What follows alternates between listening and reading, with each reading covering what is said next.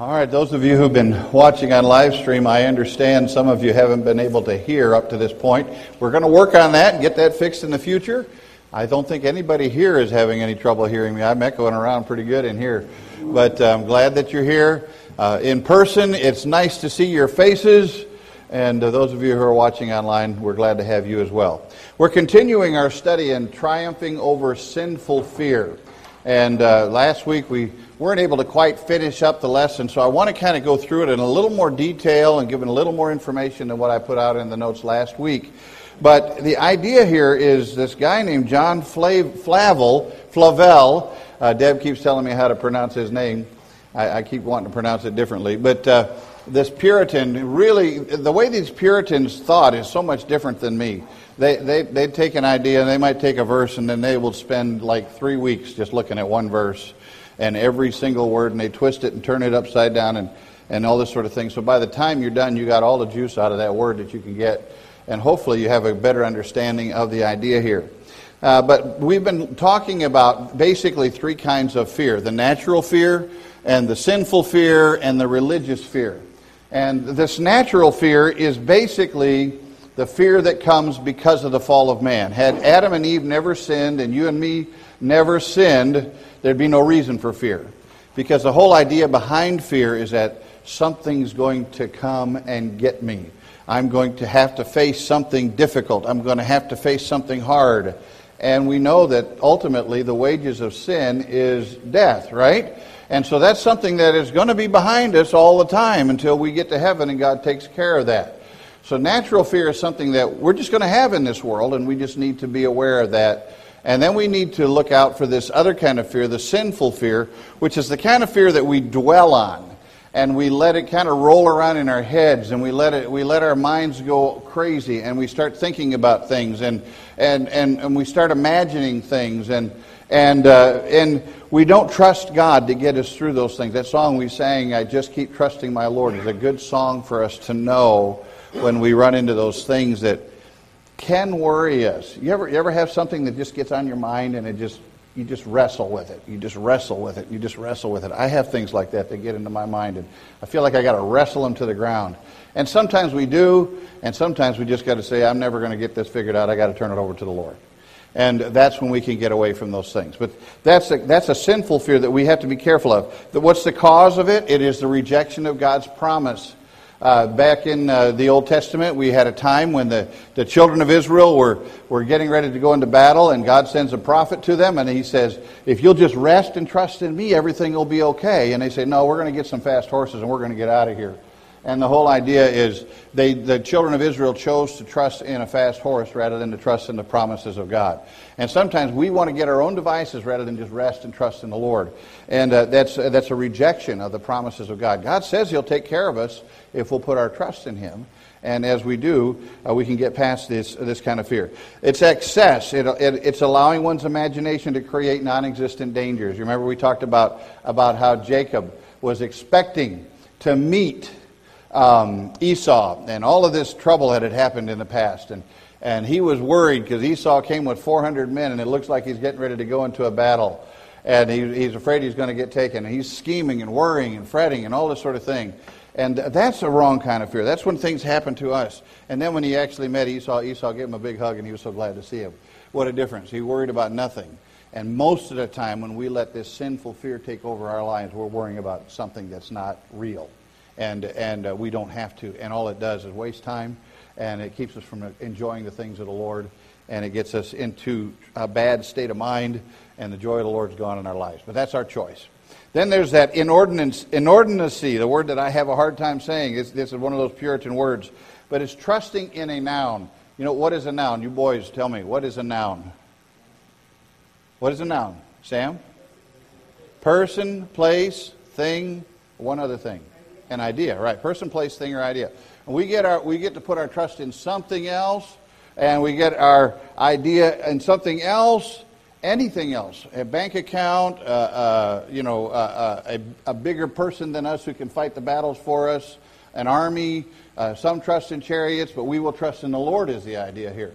So anything that we get, we put our trust in other than God is is sinful. Uh, its influences it can distract us uh, and uh, keep us from trusting God for deliverance. Uh, King Jehoshaphat of Judah got into battle. I've been studying through the kings, and it's really hard to keep track of who's what, especially when they all have the same name, whether they're in Israel or whether they're in Judah. And I've been trying to straighten this out and figure this all out. But, uh, but Jehoshaphat was a king who's he's a mixed guy. I mean, he was, he was sometimes a good guy, sometimes a bad guy.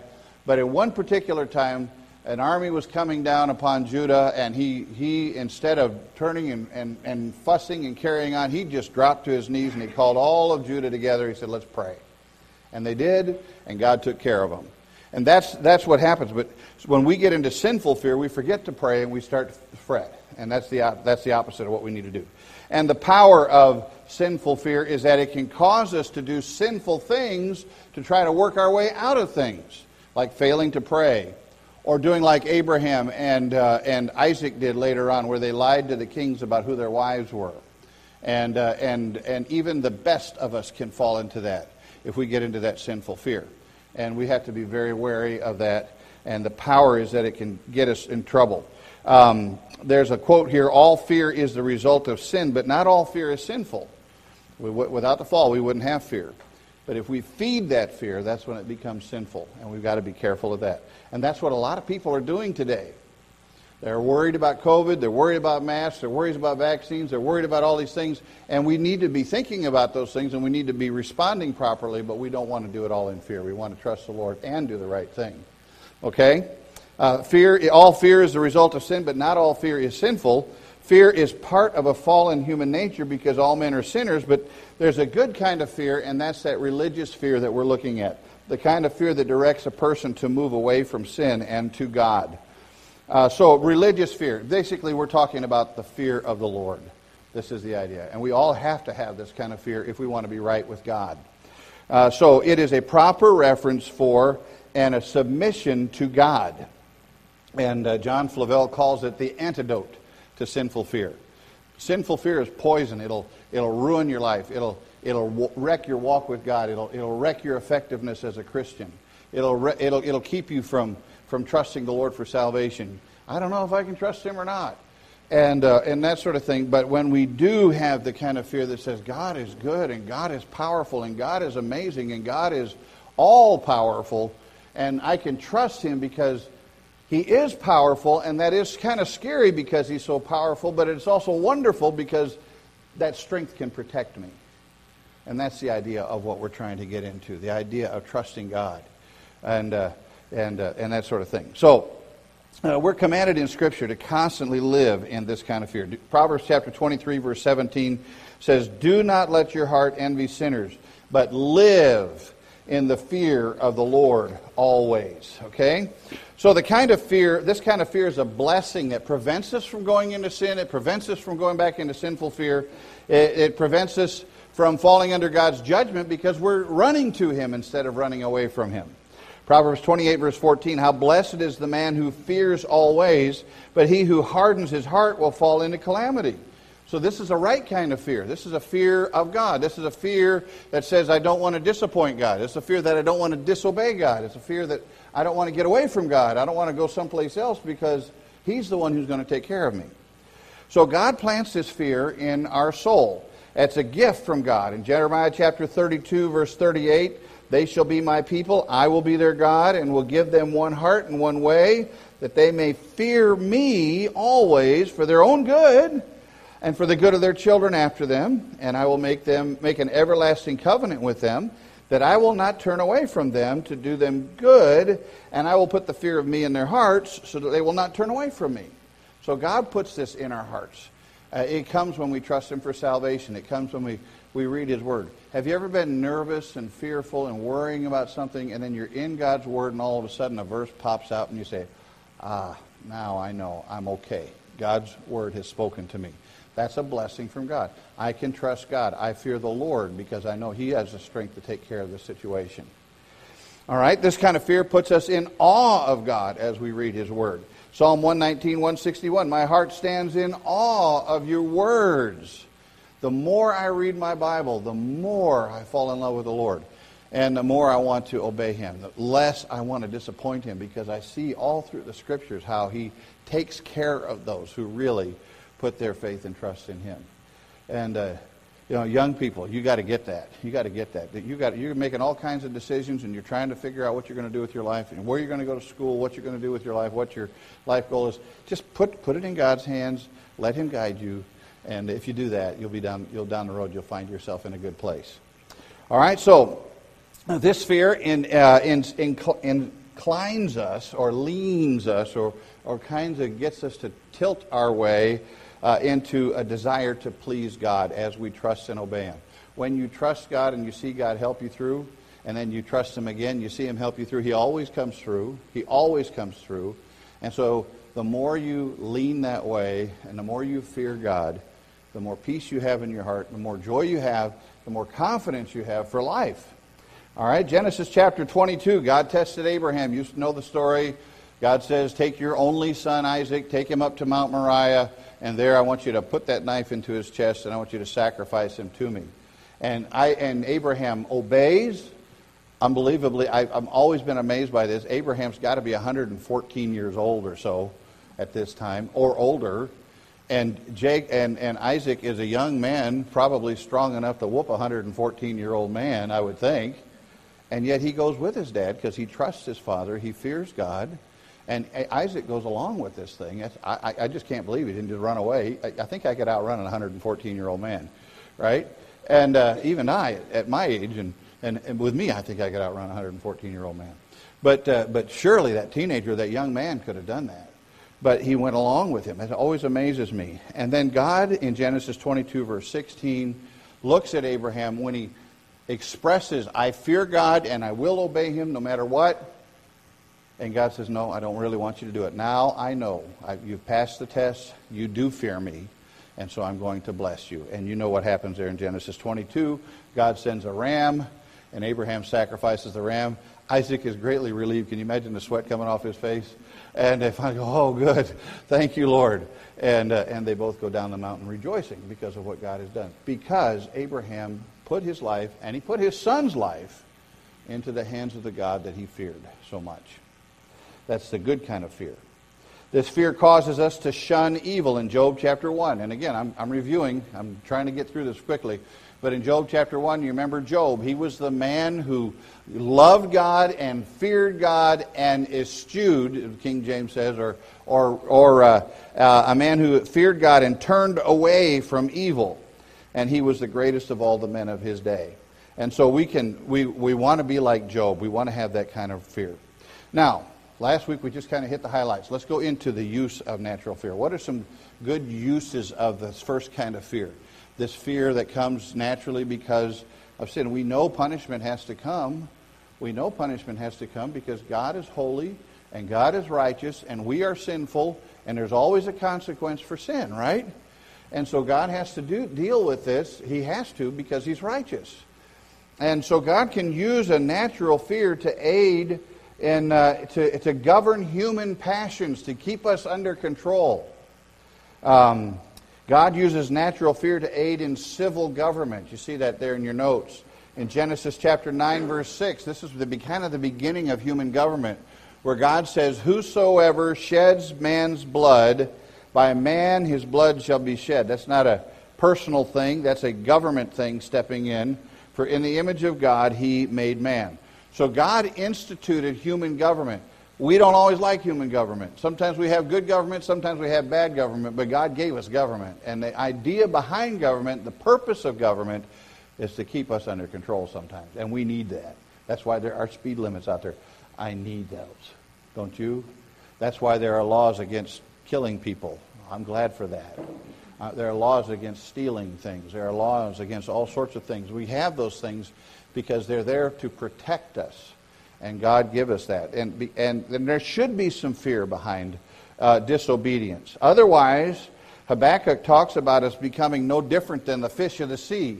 And uh, in Habakkuk chapter 1, verse 14, he says, Why have you made men like the fish of the sea, like creeping things without a ruler over them?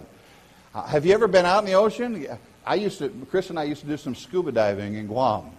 And we would watch fish and the big fish would come in, and the little fish would take off as fast as they could because they knew that big fish was going to eat the little fish. And then look behind him, there's a bigger fish coming after him. You know, they're all going as fast as they can. And that's it's kind of the law of the jungle out there in, in the ocean. And one big fish can swallow the little ones. That's why we use the little ones for bait. And if we want to catch a bigger fish, we use a bigger fish, right? Uh, for bait. And, uh, and that's just the way it is in the natural world. They don't have uh, government. It's the survival of the fittest. That's one of those things that we're aware of. You see that picture there in the notes uh, about the lion taking out, uh, a, a, I think that's a, a, wild uh, ox or something like that, uh, a water buffalo or something. And, and that, that's the idea of the, the strongest wins, and the one who has the loudest voice shouts everybody else down, and the one with the biggest personality wins the argument, right? Unless there's a law that says you can't do that, right? And then the government has to come in and do what government does. John Flavel says, Whoever fears not the loss of his own life will master another person's life. It is the law and the accompanying fear of punishment that keeps the world in order. People are afraid to do evil because they're afraid to suffer for it. They see that the law has inseparably linked moral and punishable evils together. If they presume to commit the one, they must necessarily suffer the other, the punishment. This keeps them in some order and decorum. Without law, there would be no order or security. People would drive 150 miles an hour down the road and knock you off the road if they didn't like the way you were driving, right? Um, anyway, if laws had no penalties annexed to them or attached to them, they would have no more power to restrain our corruptions. And that's part of the problem we have right now in the city because of the, the laws, the way the, the way the Attorney General is not enforcing. You can go into stores and you can take up to so much money, and there is no penalty for it. And you know, you know from the experience that we have, people break windows and you call the police and they don't come, and, and you can't catch them and there's no penalty for it. And we see things like that that are happening. That's when government is getting a little corrupt, and we need to fix those things. And, but that's for another issue. But the whole idea, the main purpose for law, the main purpose for law is to put the fear of God in people to make them behave. That's the idea there. And when government doesn't do that, they're not doing their job. Romans chapter 13 talks about this. It says in Romans chapter 13, verse 3 For rulers are not a cause of fear for good behavior, but for evil. Do you want to have no fear of authority? Do what is good, and you'll have praise from the same. For it is, a, it is a minister of God to you for good. But if you do what is evil, be afraid. For it does not bear the sword for nothing. It is a minister of God, an avenger who brings wrath on the one who practices evil. That's the idea. I, I, Flavel talks about a, a. I don't know if it's true or not. I tried to find out online if it was true. I couldn't find anything on it, but tried to check some history about it. But, but Flavel says in ancient Persia, they had a ritual or a, a custom that when the king of Persia died, for the next five days, everything, all the laws were canceled, all the penalties were canceled, the police all went home, took a nap, and, uh, and anybody could do whatever you wanted to do for five days after the king died. That was to grieve the king's death, but it was also for another purpose and that was when the next king came on and took the throne and the rules came back and people started feeling safer again because the new king was bringing some justice to sin and the people couldn't kill me anymore and the people couldn't uh, have all of their waves with the women anymore and the people couldn't steal as much as they wanted anymore. They were so happy for a new king and they were so happy for policemen that it made the new king look really good. See the idea here it makes us thankful for government when government does the right thing and protects us like it should because we do live in natural fear. And that natural fear is helpful to government when we need it, right? Now, Flavel doesn't talk about the next issue, and, but I think it's important for us to also, under, under think, also think about this. There should be a little bit of a natural fear for children and teens and young people who are still living under their parents' roof. Should be a little bit afraid of dad and mom. I don't mean terrified if parents are terrifying their children, there's something wrong there. But there should, they should be aware that mom and dad are in charge. And there should be a punishment when you disobey. Right? That's why the Bible talks about corporal punishment. I'm not saying beat children. I'm saying there is kind of a switch on the back side right down here that if you touch it just right, it sends a, a, an automatic signal right up here to the brain says, don't do that again. That hurts. That's not good. And, there, and there's a little fear in that. I don't, I don't want to get spanked again. You know, I don't want to get that again. Now, again, be careful. Parents, we, we got to be careful that we don't do this in anger because we can get angry when our kids do wrong, can't we? But we need to make sure that we're doing it the right way. Scripture talks about this. Proverbs 13, verse 24. He who withholds his rod hates his son, but he who loves him disciplines him diligently. Proverbs 22, 15. Foolishness is bound up in the heart of a child. The rod of discipline will remove it far from him. Proverbs 29, 17, correct your son, and he will give you comfort. He will also delight your soul.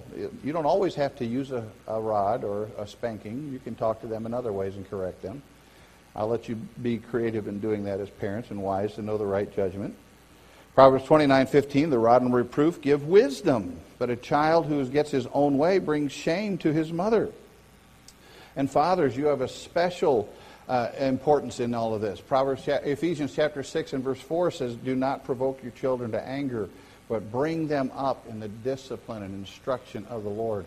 Fathers, we are a, an illustration of God the Father to our children. And if they see God, uh, they see us as loving and firm and right and, and, and, and just in the way we deal with them, they will get, start to get a picture that God the Father is firm and righteous and loving and just in the way that He deals with us. And it makes it easier for them to know that they can trust a God like that. So it's important that we have that. There should be consequences for disobedience. Government gives it to us, parents give it to us. And uh, in school, that ought to happen as well. Other places, you know what, you get the idea here. There, there, are, there should be consequences. That's a right thing. That's the way God intended it to be. Sinful fear. Let's go there. The uses of sinful fear to punish those who refuse to trust God. You refuse to trust God. You're going to go your own way. You're going to go out and, and do drugs and alcohol and live in immorality and, and live, in a de- live a decadent lifestyle. Chances are you're going to end up like, you keep doing that, you're going to end up like some of the people we see in the streets of this city walking through the streets, mumbling at themselves, living in poverty, uh, out of their minds, living in fear, terrified of things that aren't there because something's wrong in their heads because they've, they've, they've allowed themselves to live so deeply in sin. And they get diseased and they get troubled and all of that sort of thing. It happens because we reject God and decide to go our own way. John Flavel says, If people will not fear God, then they will fear one another. He will make them a terror to themselves God, God's deliverance of a person into the hands of his own fear is a dreadful punishment indeed. There is scarcely a greater torment in the world than for a person to be his own tormentor and for his mind to be an engine of torture to his body. Listen, if you can't trust God with your life and you decide you're going to do things your own way, God's going to say, okay, I will grant your request and I will send leanness to your soul. I'm going to send trouble your way. It's going to happen. It's going to happen. Proverbs chapter 28, verse 1 says, The wicked flee when no one is pursuing. Why? Guilty conscience. When's it going to catch up with me? How many of you have ever read, I think it's, it's a Russian author, I can never say his name right, Dostoevsky or something like that. The, the, the, the book is Crime and Punishment. You ever read that book? Years ago, I used to read classics while I was on a NordicTrack. I neither read the classics nor ride NordicTracks anymore. But I did at that time. And, and I was reading Crime and Punishment. And in Crime and Punishment, this guy, in the, the, the, the main character of the book, decides that he is young and strong and poor. And he's trying to go to school. And and there's this rich old lady and she's ugly and she's weak and she can't she's sickly and she can't hardly survive and but she's got lots of money so if i could just have her money I could do a lot of good things with my life. And so he justifies, uh, it was really gross, he takes an axe and just bashes her head in and, and, and gets away with it for a while. But the entire book, it's about a 400 page book. The entire book, he's always looking over his shoulder. Who's going to catch me this time? Who's going to catch me this time? Who's... That's what happens when we live in this sinful fear. We've done something wrong, and we're just waiting and waiting because it hasn't been dealt with. And we have paranoia and all those things that are in that list there. Now, God uses sinful fear to punish men who oppose him. I'm on page 8 in the notes there. if you have the ones that I've given you here tonight. Deuteronomy chapter 28, verse 58, and then verses 65 to 67 says this If you're not careful to absorb, observe all the words of this law which are written in this book, to fear this honored and awesome name, the Lord your God, verse 65 says, Among those nations you shall find no rest, and there will be no resting place for the sole of your foot. But there the Lord will give you a trembling heart, failing of eyes, and despair of soul. So your life shall hang in doubt before you, and you'll be in dread night and day. You shall have no assurance of your life. In the morning you'll say, Would that it were evening, and in the evening you'll say, Would that it were morning, because of the dread of the heart with which you dread. You won't be able to sleep, you won't be able to live. You're constantly worried about getting in trouble. God uses that to punish people who oppose him. God uses sinful fear to protect his people. In, uh, in Exodus and in Joshua, we see where God used hornets to bring fear to Israel's enemies. And we're moving fast because I'm looking at the watch at the clock, and I want to make sure we get there. But uh, in Exodus chapter 23, God says to the children of Israel, if you'll trust me, I'll take care of those people who are trying to reject me and reject you and give trouble to you. He says, I will send my terror ahead of you in Exodus 23 27 and throw into confusion all the people among whom you come, and I will make all your enemies turn their backs to you. I will send hornets ahead of you so that they will drive out the Hivites, the Canaanites, and the Hittites before you. And then later on in Joshua 24, God said, I did that for you, didn't I? I sent the hornet before you, and I drove out two kings of the Amorites from before you. And you remember about the plagues of Egypt, how God did those things, and He brought fear to even Pharaoh. Finally, after he said, "You take, you killed my son. All right, I give up." And even then, that didn't work for a while, right? only for a little while. And God had to bring because Pharaoh just rejected God. And God said, finally, that's it. You want to you want to you want to keep fighting my people? Come on into the Red Sea, and I'll show you what I can do to you. And he drowned him there in the Red Sea. That's what happens where God protects his people and he punishes evil for those who reject him. Psalm 9 and verse 18 The needy will not always be forgotten, nor the hope of the afflicted perish forever. Arise, O Lord do not let man prevail. Let the nations be judged before you. Put them in fear, O Lord. Let the nations know that they are but men. So when we run into a situation, and, and there are times in life when we run into situations and we, and, and we get overwhelmed. I can't win. There's no way I can win. The government's not right. The, the people are not doing right. Uh, I have a bully who's chasing me and I can't beat him. Whatever it is, there's all these things that kind of gang up on us, and we can live in constant fear, or we can say, okay, Lord, you take care of them. And you turn it over to them. And, and, and let God take care of it. Now, we know ultimately God uses sinful fear to intensify eternal judgment. You know Luke 16. Uh, that's that passage where the rich man, who was not always a bad man, but he never accepted Christ. He was a good man in some ways. That beggar always sat outside his door. Lazarus was always there and dogs would come by and lick his sores, and he was sick, and he kind of bad looking, hard to deal with. And the rich man would throw him some food once in a while, throw him some crumbs. We went out to eat tonight. Got got some. Got I got a salad. I was a good boy tonight. I'm not going to tell you what everybody else ate, but that's what I did. And uh, and uh, we and and and they afterwards they gave me this gigantic roll. And everybody looked at me and says, "You're on a diet. Don't eat that." And I said, "I didn't." But I put it on a put it on a napkin, and I set it on a table outside, and I said, somebody will eat that. I know they will. Well, that's what the rich man did for Lazarus. He took care of him. Uh, he just let him eat some of the crumbs off the table. And so he was a bad, wasn't, wasn't an entirely bad man, but he rejected God. And he ends up in hell, being in torments. And God reminded him of the misuse of opportunities that he had. He said in verse 25 of Luke chapter 16, uh, Abraham is speaking to him across that void between paradise and, and, and Hades, where the rich man was, from where Lazarus was and where the rich man was. Uh, Abraham says, Remember, remember that during your life you received your good things, and likewise Lazarus bad things, but now he's being comforted here. Can you imagine the torment of that?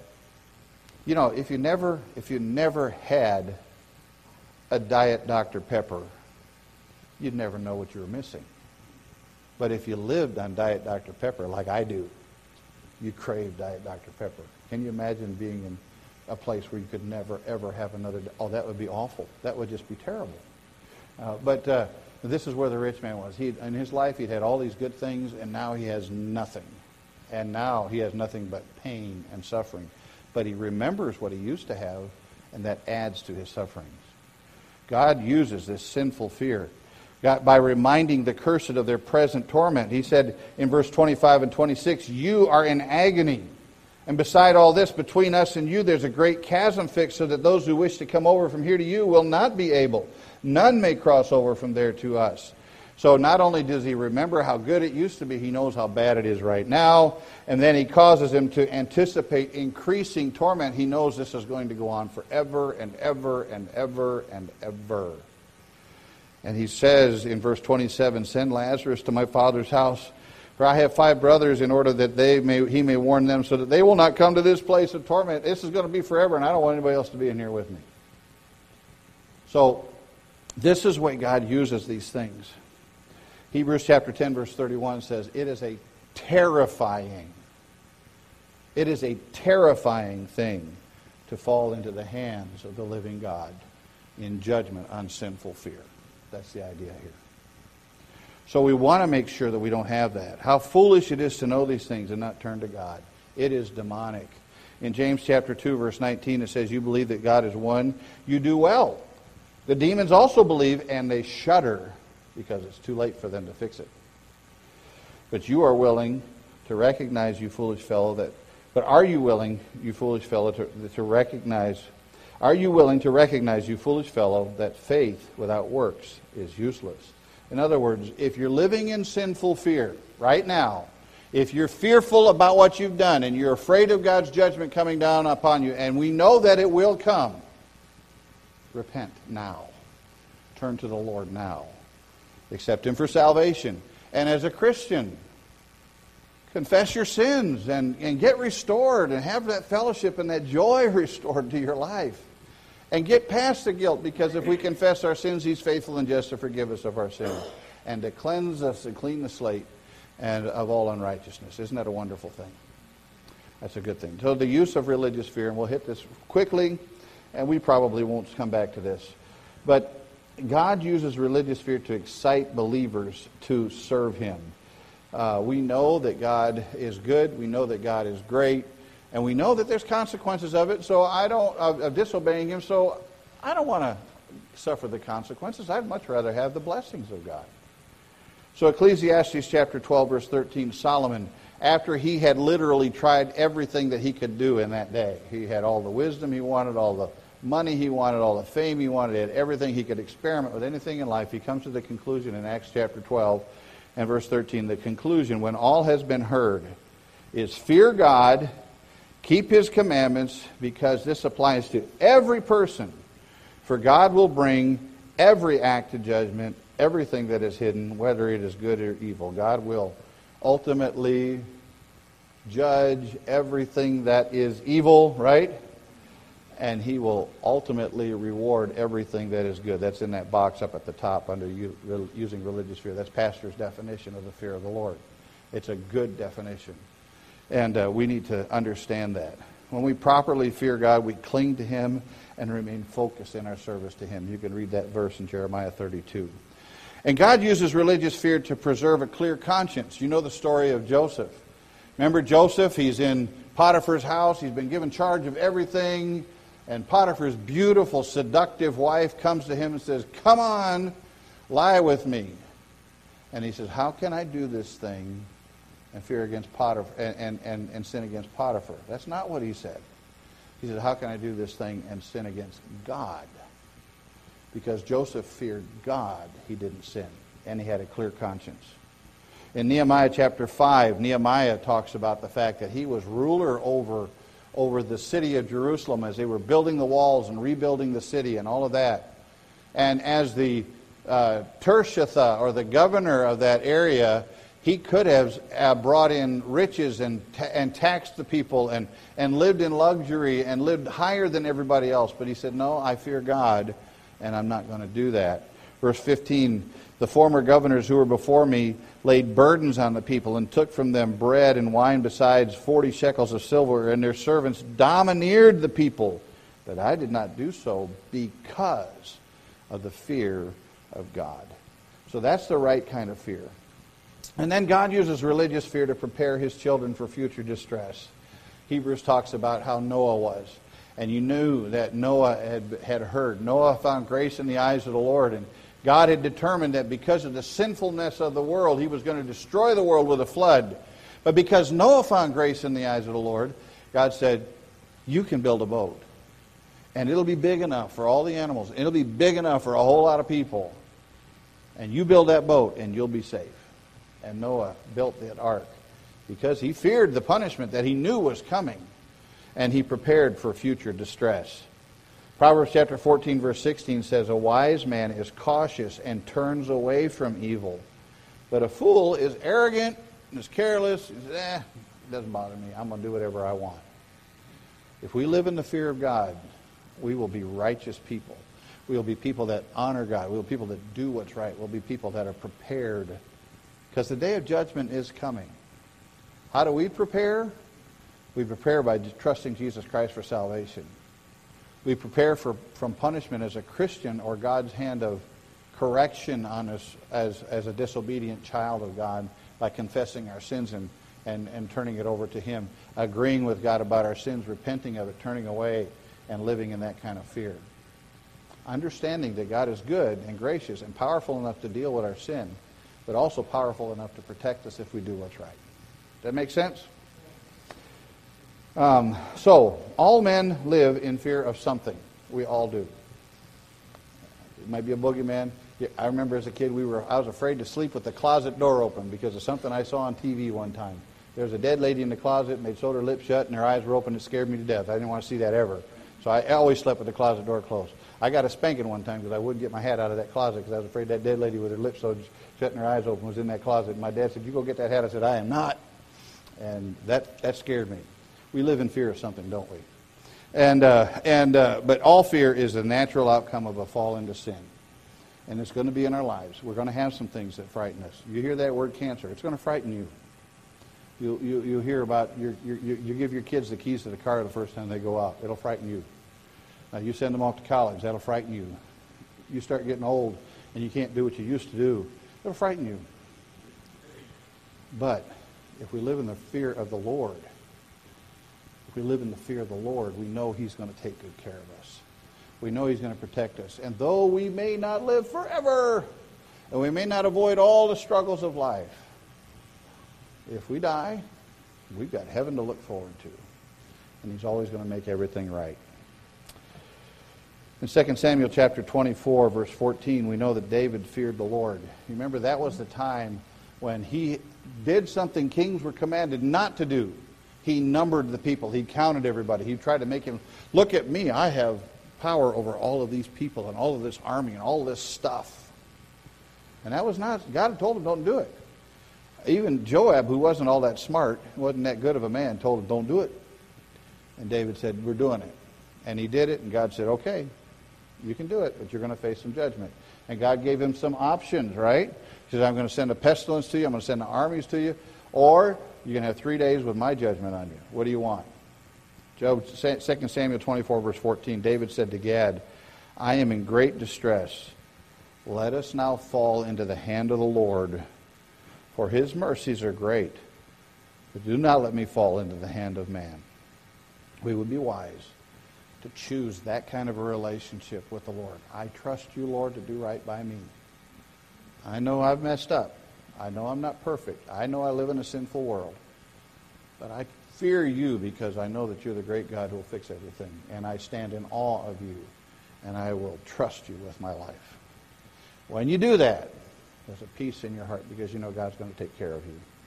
Psalm 111, verse 10 says, The fear of the Lord is the beginning of wisdom. A good understanding have all those who do his commandments. And I love that quote that I have put in the front and the end of this lesson. When we fear God properly, we need not fear anything or anyone else. Right? Right.